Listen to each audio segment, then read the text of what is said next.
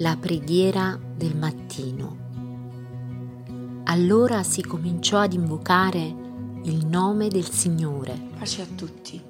Stamattina voglio condividere con voi un verso che troviamo nel Salmo 73, verso 23. Ma pure io resto sempre con te. Tu mi hai preso per la mano destra. Il capitolo 13 della Genesi ci illustra la separazione che avvenne tra Abramo e Lot a causa delle continue liti che venivano tra i loro pastori. Allora Abramo fece un'offerta a Lot, quella di separarsi, e gli lasciò scegliere da quale parte andare.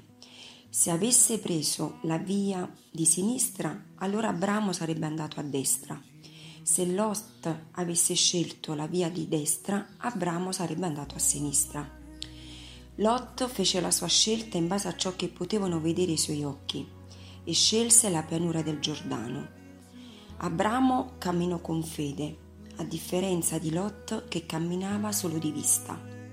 Da qui iniziò una vita di compromessi per Lot. Passò dal guardare verso Sodoma a piantare la tenda vicino a Sodoma e infine a vivere in quella città.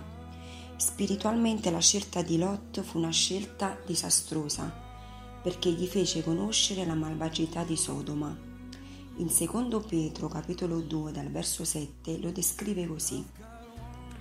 E se salvò il giusto Lot, che era rattristato dalla condotta dissoluta di quegli uomini scellerati, Quel giusto infatti, per quanto vedeva e udiva, quando abitava tra di loro, si tormentava ogni giorno nella sua anima giusta a motivo delle loro opere inique.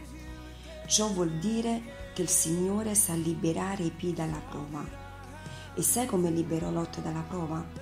Prima di distruggere il paese di Sodoma, Dio fece giungere nella città due angeli, che furono ospiti proprio a, ca- a casa di Lot i quali gli raccontarono che a breve la città sarebbe stata distrutta, ma Dio voleva risparmiare lui e la sua famiglia.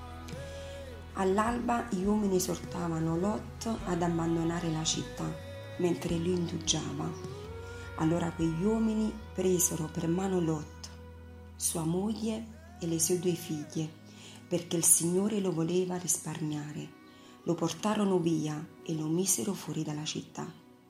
Io non so se anche tu come Lot hai bisogno di essere preso per mano, per essere incoraggiato a proseguire, ad avere la fede di dichiarare il Signore è la mia forza per andare avanti. Il Signore è la mia forza quando la paura mi invade. Il Signore è la mia forza quando la malattia mi sta di fronte. Il Signore è la mia forza quando non so cosa fare. C'è un testo d'incanto che recita così. Il Dio dell'impossibile, lui non rinuncia a me. La sua destra mi sostiene e mi fa vincere. So che non sono sola e quello che dice di me non potrà mai cambiare. Resta a me accanto, Dio, e compi in me la tua volontà. Dio ci benedica.